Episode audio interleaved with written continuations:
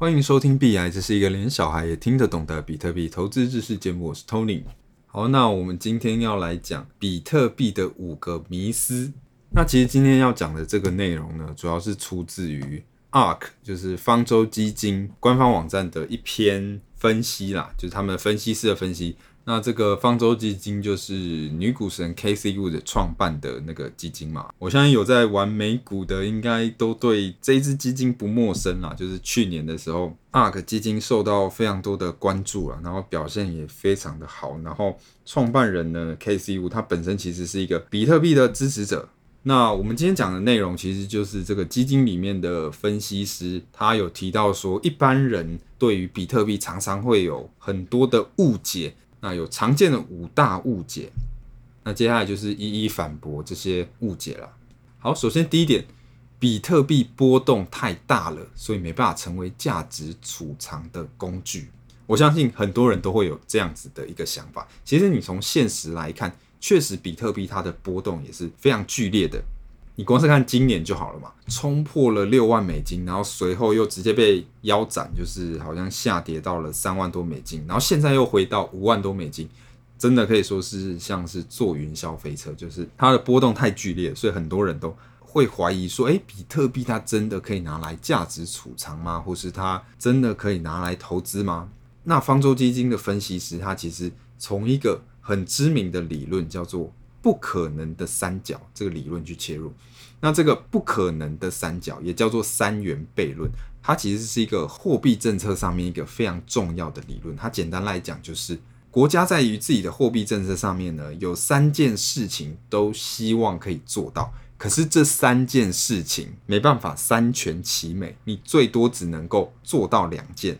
这三件事情呢，分别是：一、固定的汇率；二、资本的自由流动，三、独立的货币政策，这三件事情呢，你最多只能完成两件，你没办法三个都选，这叫做不可能的三角或者三元悖论。好，我们先来讲固定的汇率，那意思就很简单嘛，就是汇率是固定的，我的货币换成另外一个货币的时候，那个兑换的比例是固定的。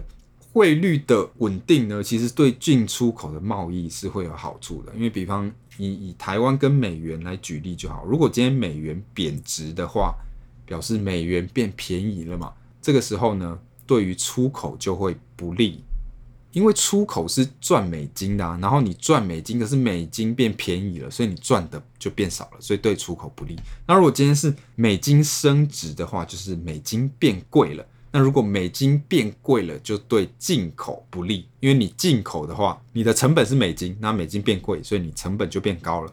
所以汇率的浮动其实对进出口业来讲是有风险的，它会有一个不确定性存在。所以国家期望可以让汇率稳定下来，这样对于我国的进出口贸易是有好处的。然后再来是资本的自由流动。简单来讲，就是你的资金呢，可以很自由的带出或带入这个国家，可以很自由的兑换。那你的资本如果可以自由流动的话，它的好处可能就是外部的资金会比较愿意来投资你，因为他知道说，诶，他的钱带进来之后还可以再带出去，他的资本流动是比较自由的。接下来第三点是独立的货币政策。这个意思就是说呢，我的国家可以独立的决定我的货币的供应量或者是利率，而不受其他国家的干扰。那我可以透过呃调整我国的货币的供应或者是呃利率的方式来调节自己国家的经济。所以你要有独立的货币政策，你才有办法去用这个手段来调节你自己国家的经济状况。所以。固定的汇率、资本的自由流动跟独立的货币政策这三件事情，国家都想要达到，可是它三件事情只能够达到两件。好，接下来举个例，如果你想要固定的汇率跟资本自由流动，就没有办法有独立的货币政策。古典的金本位就是这样。美国以前有一段时间是美金可以换到固定的黄金的。每一块美金，它背后都有一定量的黄金在做支撑。你可以拿美金跟政府去换出那个固定的黄金。你可以想象成美金跟黄金的汇率是固定的，而且是可以自由的兑换。所以这个就是固定的汇率跟资本的自由流动。那这两件事达成的话，你就没有办法有独立的货币政策，因为你可以想象成是说，所以你的美金就跟黄金锚定在一起了。你的美金的供给量并不是独立的，而是受到黄金的影响，因为每一块美金背后都要有一定程度的黄金的做支撑嘛。那如果我今天要超发一块美金的话，我要多开采一些黄金才可以。好，那最后，如果你要有独立的货币政策，而且你想要资本可以自由流动的话，你就没有办法有固定的汇率。其实比特币就是这个情况，比特币的。货币政策，你可以把它想象成是完全独立，它是受演算法的影响，它的货币的供应量就是完全由演算法在控制的，然后它的资本也是完全自由流动的嘛，你可以自由的把你的比特币拿去换成其他货币，或者是用其他货币换比特币，所以在这个不可能的三角当中，比特币已经选了两个角了，比特币选的是独立的货币政策跟资本的自由流动。所以比特币它就没有办法有固定的汇率，比特币的汇率就是完全由供需来决定的。所以其实方舟基金的分析师他认为说呢，这个比特币的价格波动，与其说它是一个缺点，倒不如说这是一个比特币天然的特性。比特币在当初被创造，本来就不是为了要考虑说呃汇率的稳定性。所以，其实比特币的价格的波动呢，其实是凸显它这个货币的特性。那虽然说现在的波动还是非常的大，可是方舟基金的分析师相信说，其实未来的波动应该会减缓，因为毕竟比特币现在市值其实还不够高，然后也还蛮年轻的，整个世界对它的看法还是会有一些分歧，所以其实。对于它的需求变化，就会导致它的价格的大幅波动。比方说，它市值只有一百亿嘛，一百亿美金，所以如果有十亿美金的需求的变化的话，哦，那它就会有那个十趴的涨跌幅了，就会有个很大的波动。可是假设它之后的市值成长到一千亿美金好了。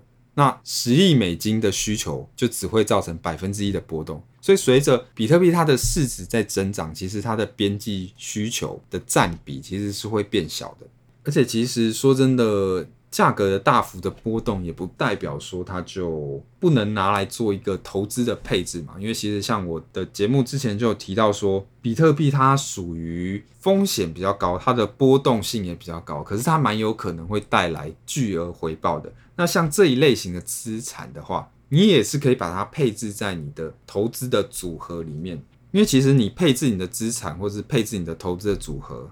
多元化其实有可能也是会有一些好处啦，就比方说像是你，呃，你今天要组团打怪打副本一样嘛，你的团队里会需要有战士或是魔法师，他可能血比较薄，可是他可以输出很多伤害的，然后也需要弹嘛，没什么攻击力，可是他可以弹住伤害，然后也需要补师嘛，帮忙补血，对不对？然后也需要远程的攻击。需要各种组合，那当然你的资产配置也一样啊。你可以配置一些大部分资产，可能是它的波动性比较低，可是它的稳定性也比较高。它可能没办法带来那么多获利，可是它不会让你损失太多。啊，你少部分资产可以配置是波动性高，然后有可能会带来很高的回报的，就像比特币这种类型的资产。OK，所以这是第一个迷思：比特币波动太大，没办法成为价值储藏工具。那分析师的反驳是，其实呢，比特币的价格波动呢，并不算是比特币的缺点，而是它的天然特性。那这个特性其实就是凸显了比特币这个货币的特色。OK，然后再来第二个迷思，比特币是泡沫，没有内在价值。好，我相信其实有在关注比特币市场的话，应该超级常听到类似的话，就是说比特币是泡沫啊，它没有什么价值啊。那你股票的话，你公司有获利啊。那你房地产，你可能有房子。那可是比特币就是什么都没有，它没有所谓的内在价值。可是其实呢，比特币它的价值在于说，只要有足够多的人相信比特币有价值，它就会产生价值。简单来说，就是有足够多人有信仰，那它就会有价值啊。那现在你从客观的事实来看，就是比特币它确实就是有价值嘛，它是一个客观事实。如果有人说啊，比特币没有内在价值，那你就问他哦，那我现在给你一颗比特币，你要不要？那他当然还是要嘛，因为他确实就是可以买到东西嘛，你可以换到真金白银嘛。如果你认为比特币没有内在价值的话，那理论上你应该也会认为黄金没有内在价值才对，因为黄金很多方面就是跟比特币很像。那方舟基金也认为说，其实比特币就是黄金的竞争者，它它的终极目标也是想要成为数位的黄金嘛。那如果你从这个角度来看的话，比特币目前市值其实不到黄金的十分之一。所以如果你认为说比特币，诶，它比黄金更好用，那显然它现在的市值还并没有很高嘛。可能短期之内它确实有泡沫，可是你长期来看的话，它还有非常大的升值空间的。我自己也是同意这个分析师的说法。其实比特币，你说现在有没有泡沫吗？其实没有人知道。你从短期来看，确实有可能是泡沫。虽然说现在赚到了五万美金，可是有没有可能下个月直接腰斩？那有可能的嘛。那比特币确实也经历过非常多次的泡沫。我们光是讲上一次就好了，就是上一次的熊市，那时候比特币涨到快两万美金嘛。那接下来就一路跌到三千美金，所以你说那时候没有泡沫吗？我想肯定是有的。那类似的泡沫，其实比特币好像发生过四五次，剧情都差不多，就是那个涨都是很可怕，可能从低点涨上来是几十倍，然后跌的时候也毫不留情，就可能直接砍掉九十趴的市值。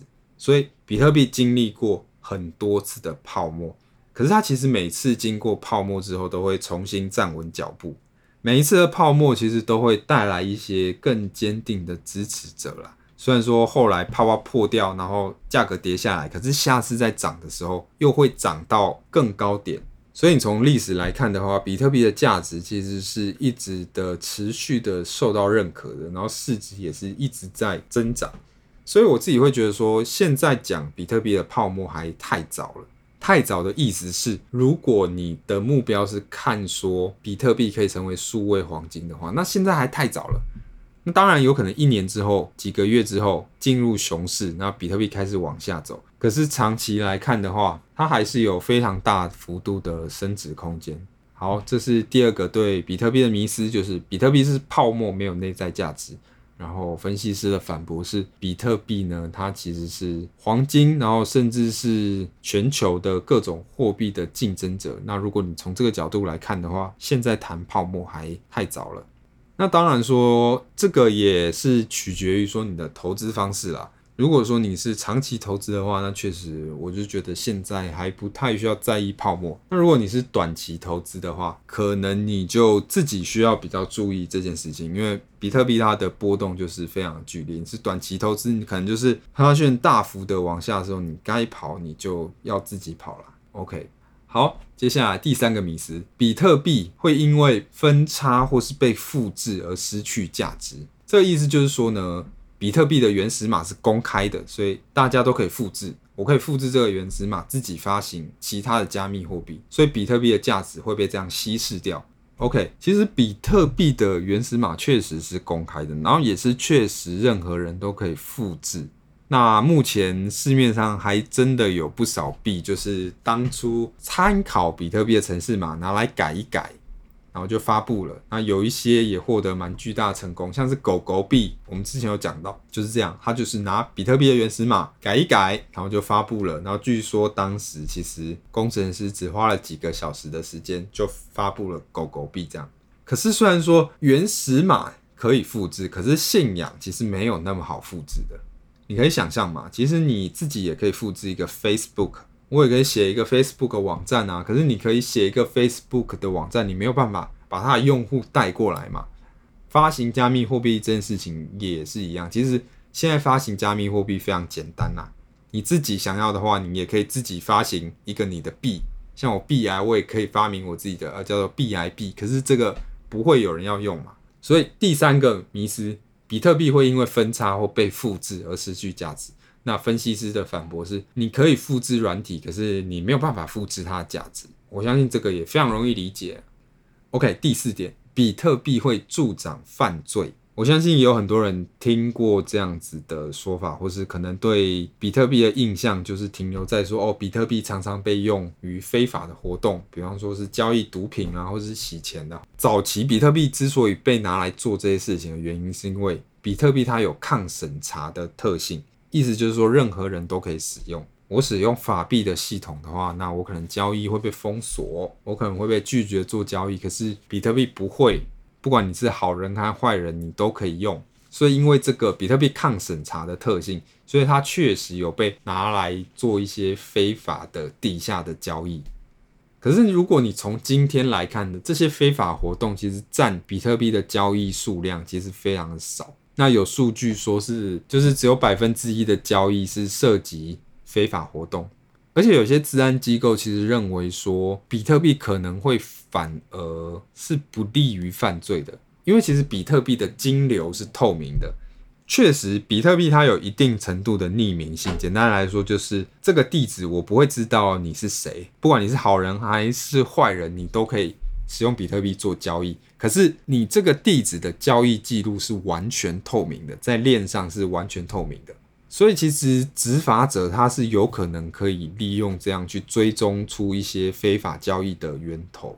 那确实在二零一九年的时候呢，有利用这种追踪区块链上比特币支付的方式，而取缔了一个儿童色情的暗网的网站。所以其实比特币并不是像大家所想象的哦，充斥着犯罪或是很有利于犯罪，其实反而可能是不利于犯罪的。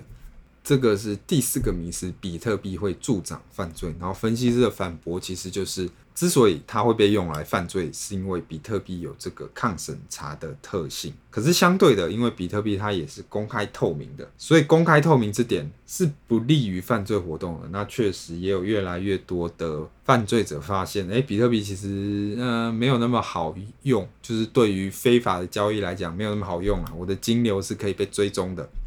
所以现在比特币上面非法金流的数量，如果根据一些治安的机构的研究来看，是有下降的，而且其实涵盖量非常少。这样，那第五个迷思呢，就是比特币很浪费能源。确实很多人是这样想，尤其是现在环保的意识抬头了，那比特币浪费能源这件事情就很常被拿出来编呐，因为比特币要挖矿嘛，那挖矿就要耗电，那太耗电。所有比特币网络上面的挖矿的耗电量，其实跟一个小型国家的耗电量差不多。那比特币很耗能这件事情，其实你可以从三个角度去想。首先，第一点，比特币的耗能其实并不是没有意义的。我觉得很多人会觉得比特币太耗能，可能是因为他们觉得挖矿这件事情是相对比较没意义的。可是，你可以把比特币的耗的能量想象成是这个去中心化货币它要运作的成本，这个是为了要让比特币运作的更安全、更可靠的一个运作的成本。那如果你从这样去想的话，其实黄金开采的成本跟银行的成本其实比比特币还要更高的哦。开采黄金跟银行也是很耗能的，只是因为比特币它的耗能很容易被计算，所以它特别容易被拿出来编。好，这边有个数据是这样：如果我们把一个单位当成是一亿千兆焦耳，比特币每年消耗的的能量是一点八四个单位。可是黄金开采每年消耗的能量是五个单位，那传统银行每年消耗的能量就更高了，就是二十三点四个单位。所以比特币比黄金开采比传统的银行，它的比值是。一点八四比五比二十三点四一，所以其实比起来，比特币并没有比较耗能。如果你觉得比特币很耗能的话，那你应该也要觉得黄金开采很耗能才对啊。那为什么你不去编黄金开采，对不对？所以其实分析师他认为说，比特币很耗能啊，然后对环境造成破坏这件事情，其实蛮有可能被夸大了。其实他没有想象中的那么夸张。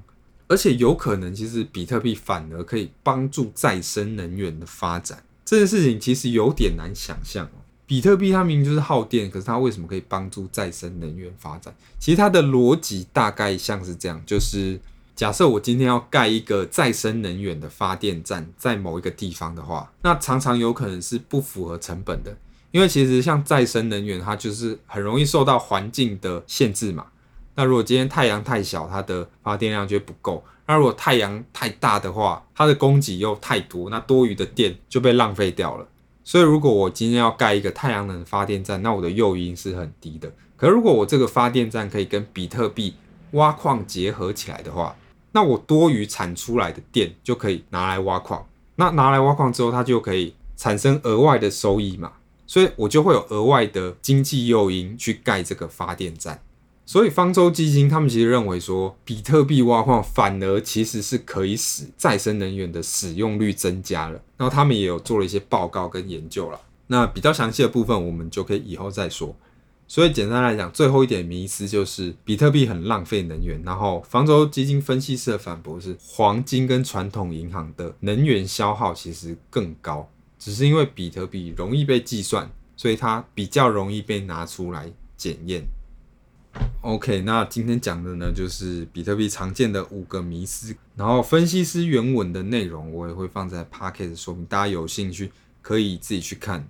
OK，那这个就是今天的全部内容。如果你觉得我们内容还可以，希望你可以在我们的 FB 粉砖上面按个赞，或是在 Spotify 跟 Apple Pocket 上面给我们五星的好评。那我们就下个礼拜再见。